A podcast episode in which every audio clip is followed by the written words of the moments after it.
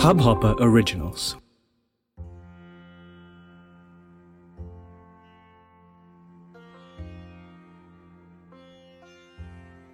परमात्मा श्री कृष्ण अजन्मा हैं, अविनाशी हैं। अविनाशी अजन्मा परमात्मा का जन्म नहीं होता है, प्रभु का प्राकट्य होता है। प्रत्येक मनवंतर में भगवान अवतार धारण करते हैं। अष्टम स्कंद में मनवंतर की कथा है ब्रह्मा जी के एक दिन में चौदह मनु राज्य करते हैं। प्रत्येक मनु के राज्य में भगवान का विशिष्ट अवतार अवश्य होता है। हमारे शास्त्रों में वर्णन कि हमारे चार लाख और बत्तीस हज़ार वर्ष होते हैं, तब कलयुग परिपूर्ण होता है।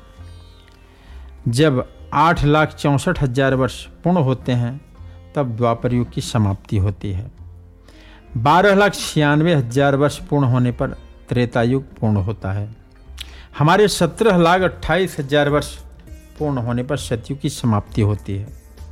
इस तरह इन चार युगों की समाप्ति पर जब एक हज़ार बार होती है, तब ब्रह्मा जी का एक दिन पूर्ण होता है। इस तरह जब एक सौ वर्ष पूर्ण होते हैं, तब ब्रह्मा जी का आयुष पूर्ण हो जाता है। ब्रह्मा जी के एक दिन में भगवान के अनेक अवतार होते हैं। ब्रह्मा जी के एक दिन में चौदह मनमंत्र हैं। स्वयंभू मनवंतर में भगवान का यज्ञावतार, कपिलावतार हुआ है। द्वितीय मनवंतर में भगवान विभु नामक अवतार हुआ है। तृतीय तामस मनवंतर में भगवान का हरि नामक अवतार हुआ है।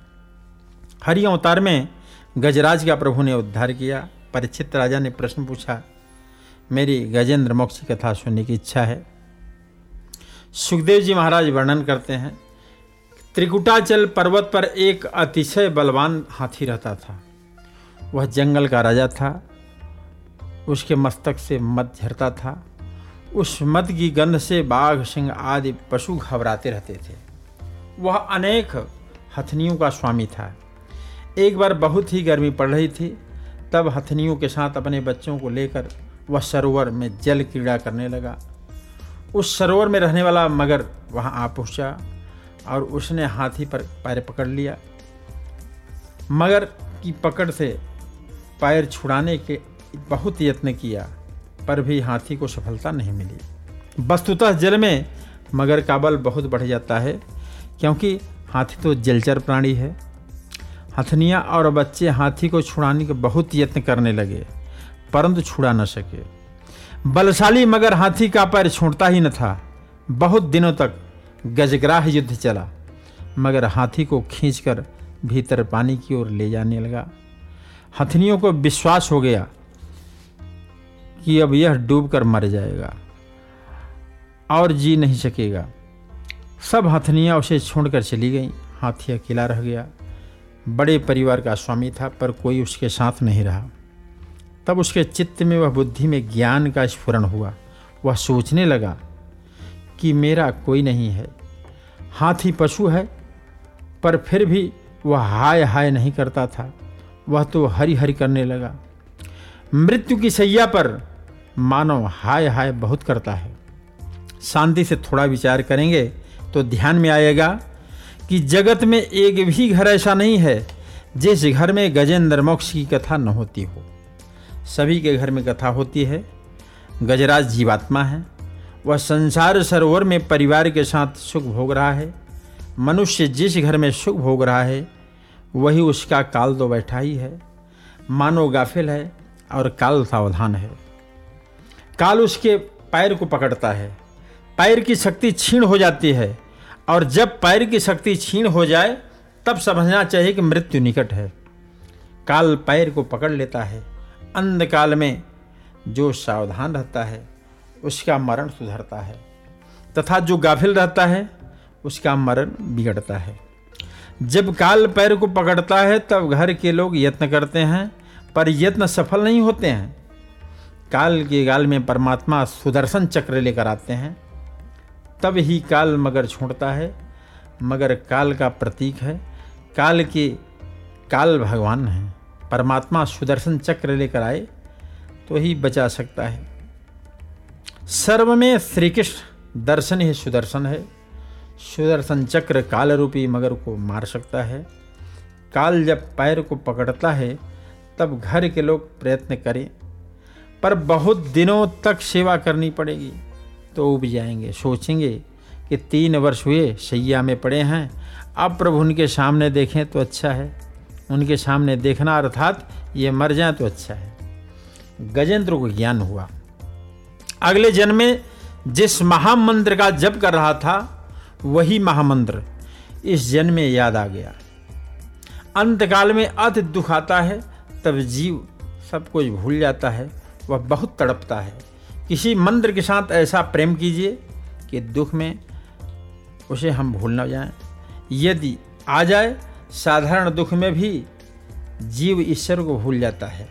तब अंतकाल में क्या स्थिति होगी? अंतकाल में ईश्वर को न भूल जाएँ, इसलिए निरंतर जप करने की आदत डालिए गजराज को महामंत्र याद आ गया, पूर्व जन्म में कितने जप किए थे, इसका उल्लेख भागवत में नहीं है, सुखदेव जी महाराज इतना ही बोले, जपा परमम जाप्यम प्राग्ञ जन्म शिक्षितम।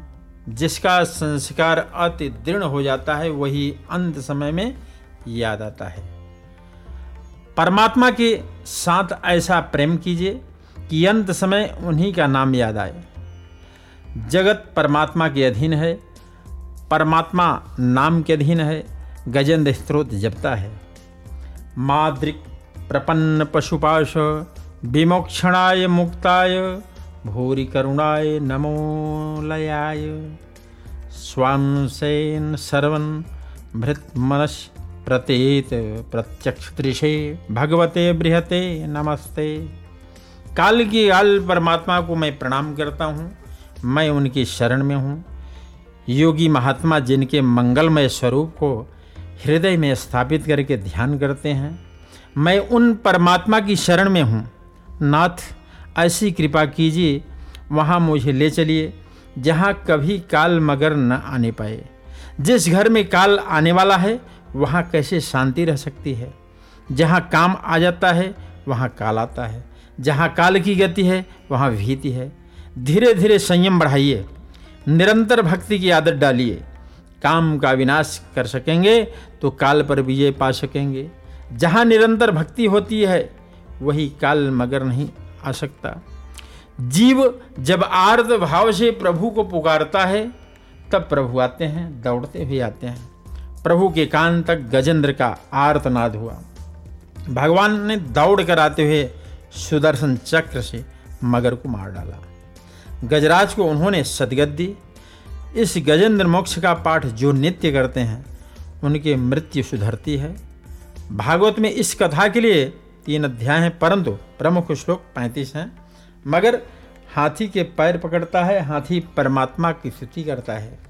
भगवान उसे सुनाते हैं। इतनी कथा तक पैंतीस श्लोक हैं। नित्य पैंतीस श्लोक का पाठ करने वाला व्यक्ति अपना मरण सुधारता है। ठाकुर जी की सेवा कीजिए, भोग लगाइए, आरती कीजिए। भगवान आनंद में विराजमान हैं। उनके दर्शन कीजिए और ऐसी भावना कीजिए कि आज मुझे काल मारने आया है। मेरा गला पकड़ रहा है। मैं व्याकुल हूँ। आर्त भाव से गजेंद्र मोक्ष का पाठ कीजिए। ये माम स्तवन्नेनाङ्ग प्रतिबुद्ध्य निषात्यये तेषां प्राणात्यये चाहम ददामि विमलां मतिम गजेंद्र मोक्ष का पाठ करने वाला कदाचित अंधकाल में प्रभु को भूल जाए, पर प्रभु उसे नहीं भूलते हैं। परमात्मा उसका स्मरण रखते हैं, उसका मरण सुधरता है। चतुर्थ मनवंतर में गजराज के उद्धार के लिए प्रभु ने हरि का अवतार धारण किया। पंचम मनमंत्र में रमा बैकुंठ बनाया। बैकुंठ का अवतार लिया? खष्ट मनवंतर में चाक्षुष मनवंतर। चाक्षुष मनवंतर में समुद्र मंथन हुआ। तब प्रभु ने अनेक अवतार धारण किए। देवों को प्रभु ने युक्त से अमृत पिलाया। राजा ने प्रश्न पूछा कि महाराज, इस कथा को सुनने की मेरी इच्छा है। सुखदेव जी महाराज कथा कर रहे हैं। एक बार इंद्र राजा को रास्ते में दुर्वासा ऋषि के दर्शन हुए। अपने कंठ से माला उतार कर ऋषि ने इंद्र देव को दी। अति संपत्ति में जीव भाव को खो देता है। कभी कोई साधु संत आपको फल दे या फूल दे तो उसे सिर पर चढ़ाइए। आपके पास से कुछ लेने की इच्छा से वे नहीं देते हैं। आपके कल्याण की भावना से वे देते हैं। दुर्वासा ऋषि ने प्रेम से वह माला इंद्र को अर्पण की, पर इंद्र राजा ने उसे ग्रहण नहीं किया। इंद्रदेव ने वही माला हाथी के मस्तर पर फेंक दी। हाथी सूंड से माला को नीचे गिराकर पाँव तले कुचलने लगा। दुर्वासा ऋषि को यह समुचित नहीं लगा। संपत्ति में जो होश गंवा बैठा है, वह दरिद्र हो जाता है। तब होश में आता है, पुष्प में लक्ष्मी का निवास है। जिस घर में पुष्प पाँव तले कुचले जाते हैं, उस घर में लक्ष्मी विराजमान नहीं रहती। जिस घर में संध्या संयम झगड़े होते हैं, उस घर में लक्ष्मी जी विराजमान नहीं रहती। संध्या समय पर लक्ष्मी जी नारायण घर आते हैं।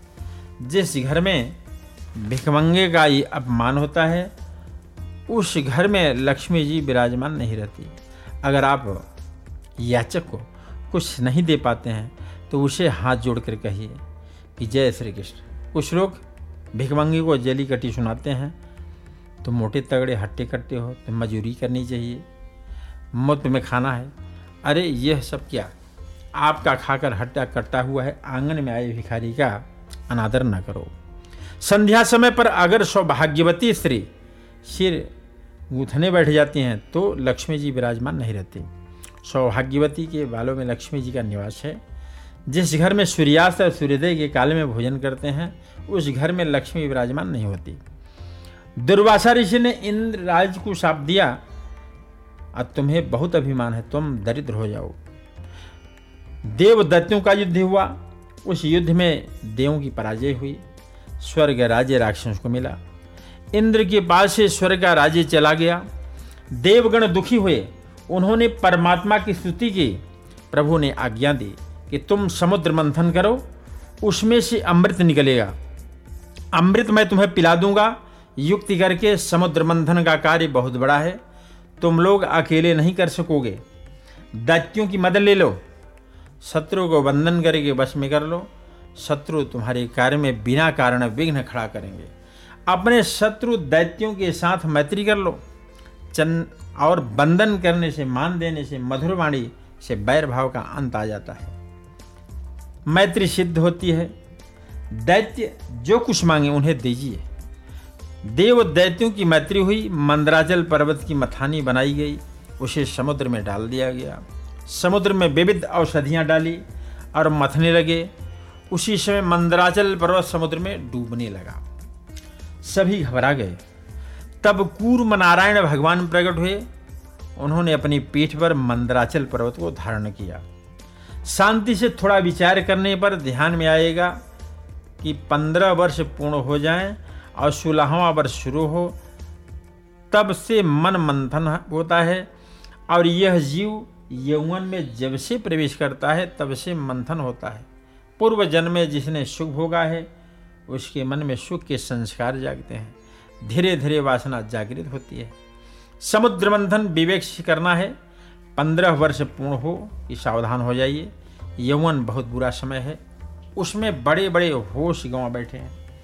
मानव मन से पाप करता है, तब भगवान थोड़ी सी क्षमा देते हैं। पर तन से पाप होता है तो क्षमा नहीं मिलती। जीवन नष्ट हो जाता है, यौवन काल के शुरू होने पर बहुत सावधान रहना पड़ता है। अपने मन को पर्वत की तरह स्थिर बनाइए। पर्वत बोलता नहीं है, हिलता डुलता नहीं है। इस मन को कूर्म नारायण की पीठ पर रखिए। मूर्ति और मंत्र जिसका आधार है, उसका मन स्थिर रहता है। स्वरूप सेवा और नाम सेवा का आधार मन को स्थिर रखता है। निराधार मन समुद्र में डूब जाता है। मन को मूर्ति में रखिए। मन को मंत्र में रखिए। मंत्र से मन हट जाता है तो मूर्ति में रखिए। मूर्ति से मन हटने लगे तो मंत्र में ले जाइए। तीन चार घंटे तक नियम पूर्वक जो मन को मंत्र में मूर्ति में रखते हैं, उसे एक दिन अमृत प्राप्त होता है। देव दैत्य मंथन कर रहे थे अमृत के लिए। पर निकला विष, भक्ति अमृत है, ज्ञान अमृत है। ज्ञान भक्ति स्वरूप अमृत पान करना हो तो प्रथम विष मिलता है। जो व्यक्ति भगवान की खोज करते हैं, भगवान पहले उस व्यक्ति की परीक्षा लेते हैं, कसौटी करते हैं, बाद में कृपा करते हैं। जो भगवान की खोज करते हैं, उनके जीवन में दुख के प्रसंग ही विष रूप हैं। विष हैं, दुख प्रसंग, प्रतिकूल परिस्थिति भी विष है। जगत में ऐसे व्यक्ति की निंदा भी होगी। निंदा भी विष है, कर्कश वाणी भी विष है। विष सहन करिए। सहन करने वाला सुखी होता है। भगवान शंकर की पूजा करने से बुद्धि में ज्ञान का स्मरण होता है। ज्ञान गंगा जिनके मस्तक में है, वे विष सह लेते हैं। शिव जी के मस्तक पर गंगा जी हैं। देव दैत्यों ने भगवान की स्थिति शुरू की बरो वृंदावन बिहारी लाल की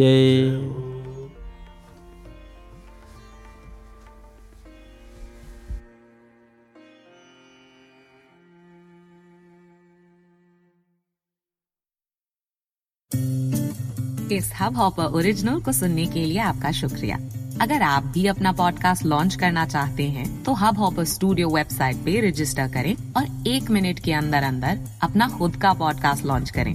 यही नहीं स्टूडियो देता है आपको पूरी आज़ादी कहीं भी कभी भी अपना पॉडकास्ट लॉन्च करने की सिर्फ़ तीन आसान स्टेप्स में।